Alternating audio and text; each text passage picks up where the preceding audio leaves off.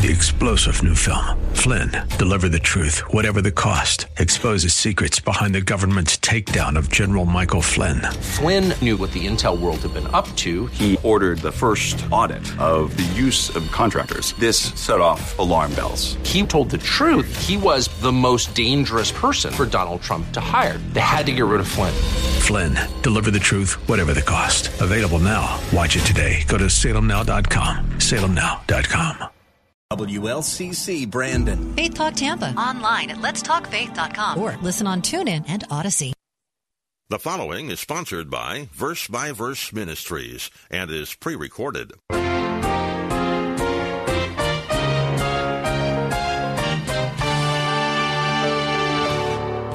You see, you and I are just like the Colossians. We struggle with sin.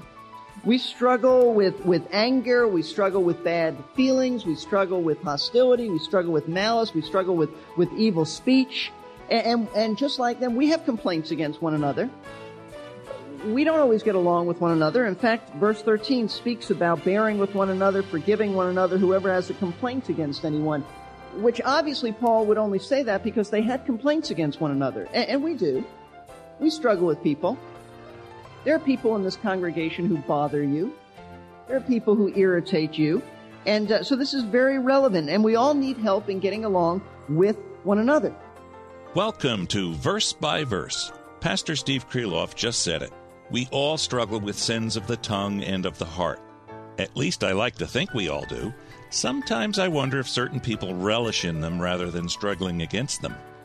It is hard when people just rub us the wrong way, when they seem to actually enjoy pushing all our buttons, when they let us down and betray us. It's hard to be kind to them. Peter asked Jesus, How many times should he forgive someone? And Jesus said, in essence, as many times as it takes. But how do we do that? We'll consider that question over the next three classes as we continue learning from Colossians chapter 3. Pastor Steve is the teaching pastor at Lakeside Community Chapel in Clearwater, Florida. These radio programs come from that long time teaching ministry. Here in Colossians chapter 3, Peter likened our attitudes to clothing that we can wear or that we can change out of and into.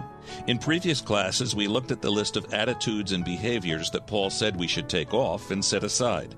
As we are about to see, Paul does not leave us stranded with no clothes. He tells us what we ought to put on to replace the old clothes. But before we consider the specific virtues Paul told us to wear, Let's spend some time finding out why we should put them on. Paul gave us two reasons to live lives of virtue. Here's Pastor Steve to tell us about them. I begin this morning by asking a, a question. Does the clothing that you wear have anything to do with how you act, or did the clothing that Michael Jordan wore, that jersey, have anything to do with his performance? Because there's a popular proverb that states clothes make the man. Clothes make the man. But you know that, that is not really correct. That is not really true. Clothes don't make you anything, but they certainly can reveal a great deal about you. Clothes don't make you, but they can reveal what you're made of and what's inside.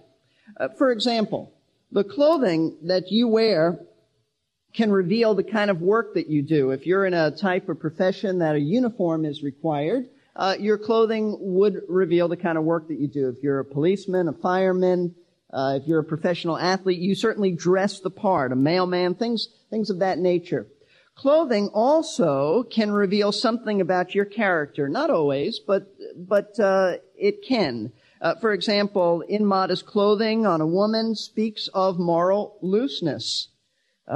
Clothing can reveal something of character. Clothing can also reveal uh, certain activities that you are engaged in or about to be engaged in. Uh, joggers uh, dress a certain way. Uh, bathing suits are for swimming. A bridal gown is for a wedding. So uh, our clothes reveal some important facts about us, our work, our character at times, and uh, and activities. Now, in the same way, God's word teaches that we should put on specific clothing in the form of certain virtues. And I'd like you to turn your Bibles to Colossians chapter 3 because we've been looking in Colossians 3 for a few weeks and we have been seeing in the imagery of taking off clothes and putting it on, putting certain clothing on, Paul is speaking about taking off certain vices and putting on certain virtues. And we've come now to the part in which he says what we are to put on. Colossians chapter 3, and I'd like to read verses 12 through 14. And so, as those who have been chosen of God, holy and beloved, put on a heart of compassion, kindness, humility, gentleness, and patience bearing with one another and forgiving each other, whoever has a complaint against anyone, just as the Lord forgave you, so also should you. And beyond all these things, put on love, which is the perfect bond of unity. Now this is heaven's wardrobe for those of us who know Christ and while we're on earth. This is heaven's wardrobe.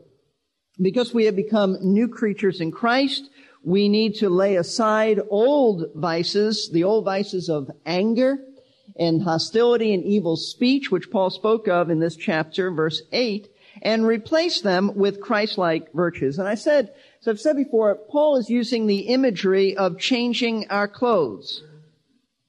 He lists certain things we take off, now he lists certain things that we put on. And these virtues indicate that our hearts have been changed by Christ. These virtues are the new behavior patterns which, which come from a new nature. We've been changed on the inside and we ought to behave a certain way on the outside. These are the new clothes that we wear on the outside because our hearts have been transformed on the inside. And so we are matching our practice with who we really are. That's, that's what this is about. As someone once said, this is heaven's wardrobe from the hands of the ultimate tailor. And that's absolutely true. To put on these virtues is to behave in a way and to wear the clothing of virtue that Jesus Christ wore. Every one of these virtues speaks of his behavior. This is how he was. This is how he is. These were the virtues worn by him. Now, the big picture of Colossians 3 is this, and I don't want us to see the, the trees and you, and you miss the forest. I want you to see the big picture. It's to tell us how to have victory over our sin because we have an ongoing battle and struggle with sin. And we, we, we struggle with that. It's just an ongoing battle. As Paul closed chapter 2, he was very clear to say that you Colossians are not to believe what the false teachers are telling you. You do not get victory over your sin by legalism, nor mysticism, nor asceticism. And that's what they were saying. If you really want change in your life, you really want victory, uh, follow those isms. And Paul is saying, no, that's not true. You do have victory. You can have victory as you move into chapter 3 and you see it's by correct thinking. He says in chapter 3 verse 2, set your mind on the things above and not on the things that are on this earth. You need to have a, a correct thinking, uh, which leads to correct understanding and correct living. Understand, he's saying, that you have died. Your old nature died with Christ. When you accepted him, you really became a new creature. You did not reform the, uh, the, the nature. You changed natures. You are different on the inside. You have become, as Paul put it in, in Corinthians, you have become new creatures in Christ. And therefore, your behavior ought to match who you really are. In other words, we are to walk in newness of life. We don't simply have newness of life. We are now to walk and behave a, in a daily uh, way with this newness of life. Now, you see, you and I are just like the Colossians. We struggle with sin. We struggle with, with anger. We struggle with bad feelings. We struggle with hostility. We struggle with malice. We struggle with, with evil speech. And, and, and just like them, we have complaints against one another we don't always get along with one another. In fact, verse 13 speaks about bearing with one another, forgiving one another, whoever has a complaint against anyone. Which obviously Paul would only say that because they had complaints against one another. And, we do. We struggle with people. There are people in this congregation who bother you. There are people who irritate you. And uh, so this is very relevant. And we all need help in getting along with one another. Now, there's an important principle before we get into the text that I want you to see. This is very, very important, and I think most people miss this. It is important to realize that as Christians, it is not enough to not be angry and hostile. I'm not even sure if that's uh, correct English, but you get the point. You shouldn't usually have two negatives in a sentence. But it is not enough to not be angry and hostile. We haven't acted like the new man until we replace negative vices with positive virtue. We are replacing something. We are not simply saying, don't do this. We are saying, don't do this and do this. In other words, the battle for holiness isn't won because I don't blow my temper. Even a Pharisee could restrain himself and not blow his temper. It isn't won because I don't blow my temper. It's won when I not only don't blow my temper, but I now act with kindness and compassion. I do something positive. That, that's the point. And I think this is very relevant. I, I remember, uh, uh, speaking to somebody some time back who tried to tell me that everything was wonderful in his spiritual life. Everything was fine. And the reason he said everything was fine is, and he rehearsed a whole bunch of things that he didn't do anymore. He didn't do this, he didn't do that, he didn't do this.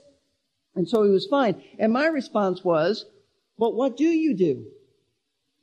You see, anyone could say, I don't do this, I don't do this, I don't do this. But the Christian life is not what I, just what I don't do. What do you do positively? Even a moral individual can restrain from not doing certain things. But the Christian life is that not only don't I do this, but I act a certain way that is Christ-like. I think that's important for us to understand. That's what Paul is addressing in Colossians 3 verses 12 through 14. Not simply don't do this, but do do this. How to dress with the virtues of Jesus. And in this passage, in these verses, he basically gives us two main truths about getting dressed with Christ-like virtue. Truth number one is why put on virtue? Why do this? What's our motivation behind this? And number two is what virtues are we to put on? It's very simple outline. So let's begin by looking at the question, what uh, or why put on virtue? Beginning at verse 12. Paul says, and so as those who have been chosen of God, holy and beloved. Let, let's stop there. Paul begins this section of scripture just a little bit differently than what we might expect him to do. He doesn't start off by telling us what virtues to put on. That's unusual. It's a little different. Paul usually says what to do and then why you do it. But here, he starts off by telling us why we should put these virtues on before even telling us what virtues to put on. In other words, he wants them to have and wants us to have the proper motivation for Christ-like behavior. It's extremely important that we have the right motivation because some people will read this stuff and think that they just have to reform themselves. And they think that uh, if they just pass some New Year's resolutions and they'll do this to feel good about themselves and they'll act a certain way because it, it, it, it, might get a job promotion. It might help people to like them better. See, all of that is motivated by self-interest. And that's not right at all.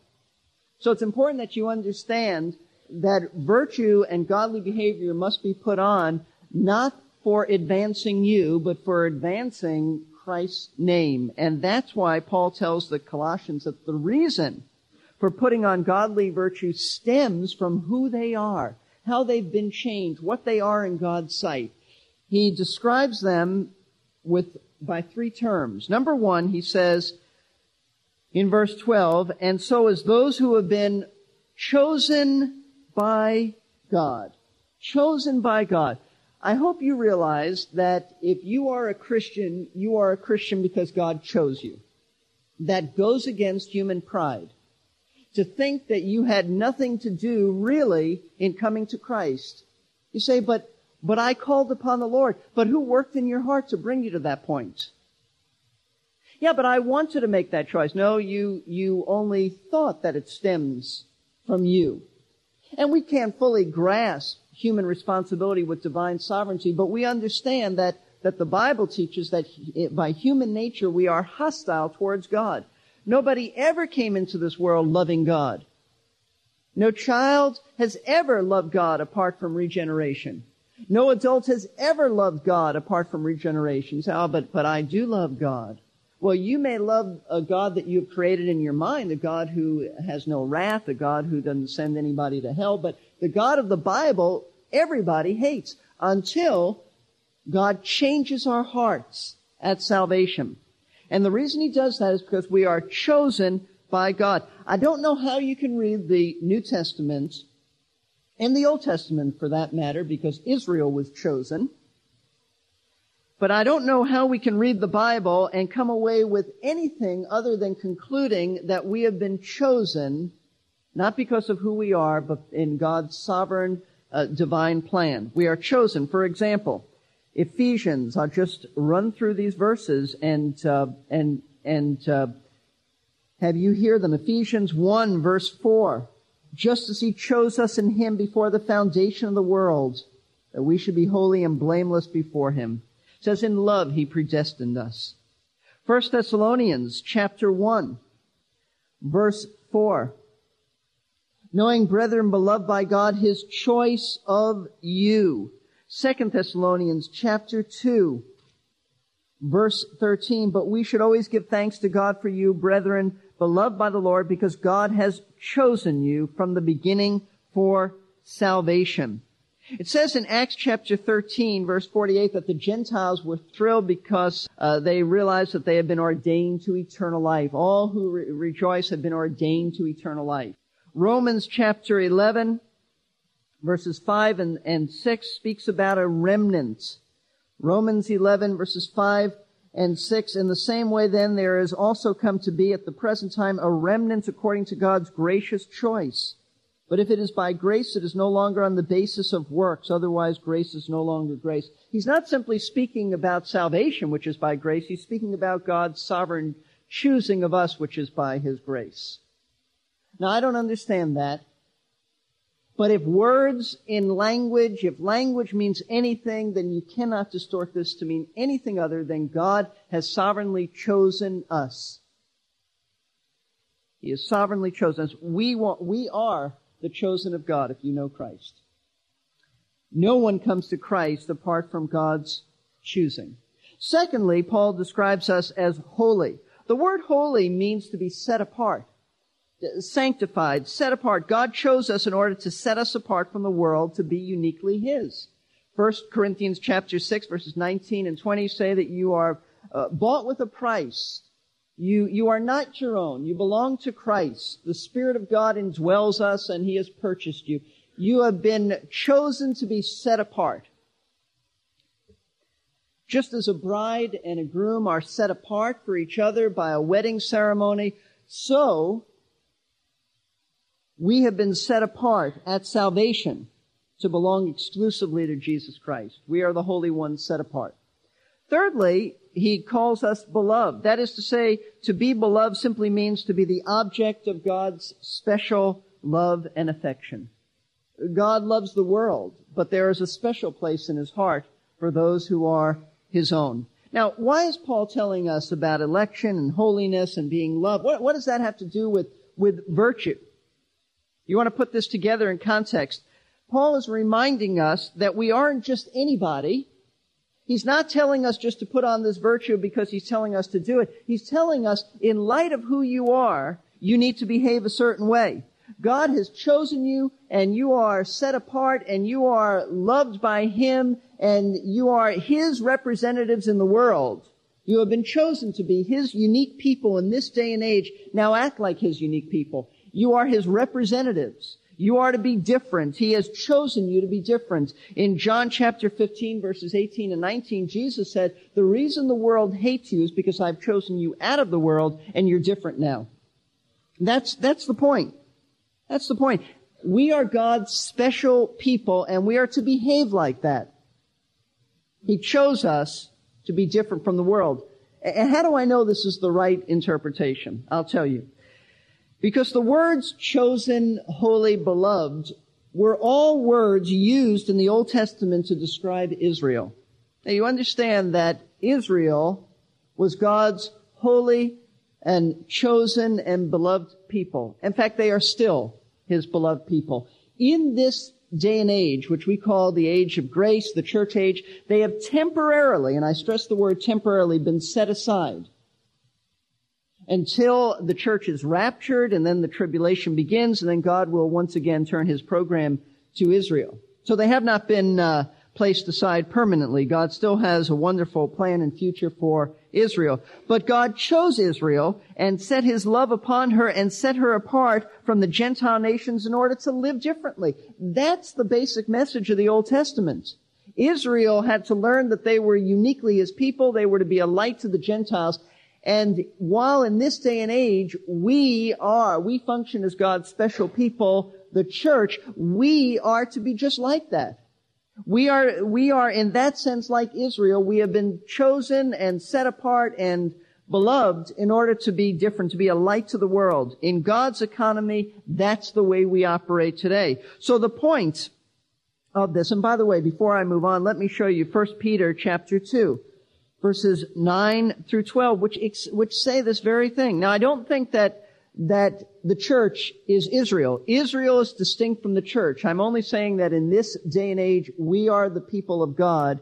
And in the future, once we are in glory, God will once again turn his attention to Israel. But in 1 Peter chapter 2 verse 9, Peter says, but you are a chosen race. Notice that language, a royal priesthood, a holy nation, a people for God's own possession that you may proclaim the excellencies of him who has called you out of darkness into his marvelous light. That's Old Testament language referred to the church. For you were once were not a, for you once were not a people, but now you are the people of God. You had not received mercy, but now you have received mercy. Beloved, I urge you as aliens and strangers to abstain from fleshly lusts, which wage war against the soul. Keep your behavior excellent among the Gentiles, so that in the things in which they slander you as evildoers, they may, on account of your good deeds, as they observe them, glorify God on the day of visitation.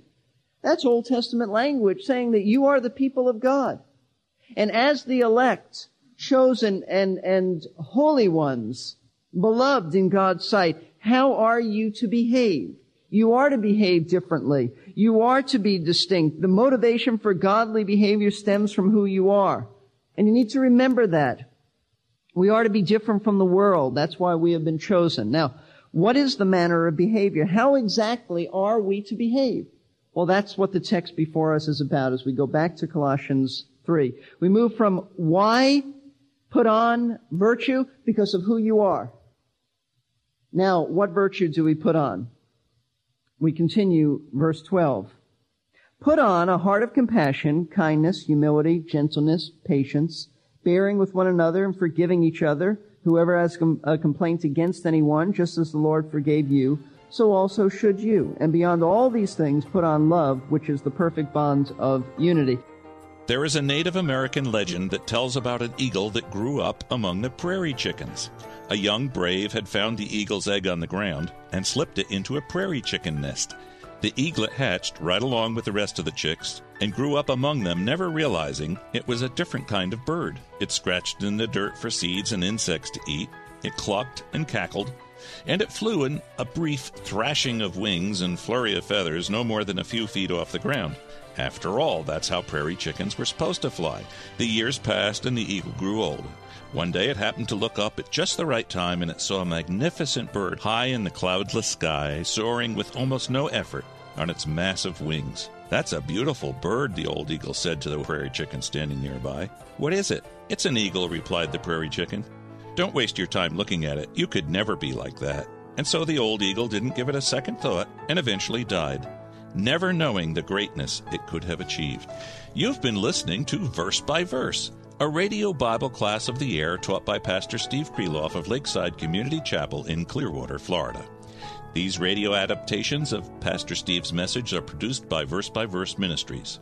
We're on the web at versebyverseradio.org. At the website, you can listen again to today's class. You can also navigate to the archives page and find hundreds of previous classes. They are available for listening online, or you can download them and listen later. Or maybe even share them with a friend. To make sure you never miss a class, sign up for our free podcasting service. The web address again is versebyverseradio, one word, dot O-R-G. As I mentioned, these daily classes are adapted from Pastor Steve's sermons. It is impossible to fit an entire sermon into a 25 minute radio time slot, so, like many broadcasters, we break the sermon into smaller parts. If you'd like to hear the entire message from which today's class was taken, you can do so by ordering a CD or cassette. Our number is 727 239 0306. If you get the answering machine, leave your name and a daytime phone number. We will return your call during regular business hours. The number, if you missed it, is 727 239 0306. The story of the underachieving eagle is not all that different from the story of many of the lives of Christians who continue with the old patterns of thought that Paul says we should put aside. When we trust Christ as Savior, God gives us a whole new standard of behavior and thought. If we live our lives emulating the unsaved people around us, we will rob ourselves of far greater blessings than what that eagle missed out on. On the next verse by verse, Pastor Steve will explain some of the virtues that the Apostle Paul said we are to take on. We often read and hear some pretty harsh statements from various people about the liberal notions and lax moral standards around us. I hope you'll be able to be here for the next. Three star general Michael J. Flynn, head of the Pentagon Intelligence Agency, knew all the government's dirty secrets. He was one of the most respected generals in the military. Flynn knew what the intel world had been up to. He understood its funding. He ordered the first audit of the use of contractors. This set off alarm bells. The explosive new documentary, Flynn, Deliver the Truth, Whatever the Cost, uncovers the facts behind this scandal. Flynn told the truth. He was the most dangerous person for Donald Trump to hire. I find out the worst enemy that I'm going to face in my life is right here in America. They took my assessment and they wanted me to change it. And I was like, I'm not changing it. They had to get rid of Flynn. With in depth interviews, archival footage, and never before seen personal records of the man behind the headlines. I just felt like I was drowning. Flynn, deliver the truth, whatever the cost. Available now. Watch it today. Go to salemnow.com. Salemnow.com.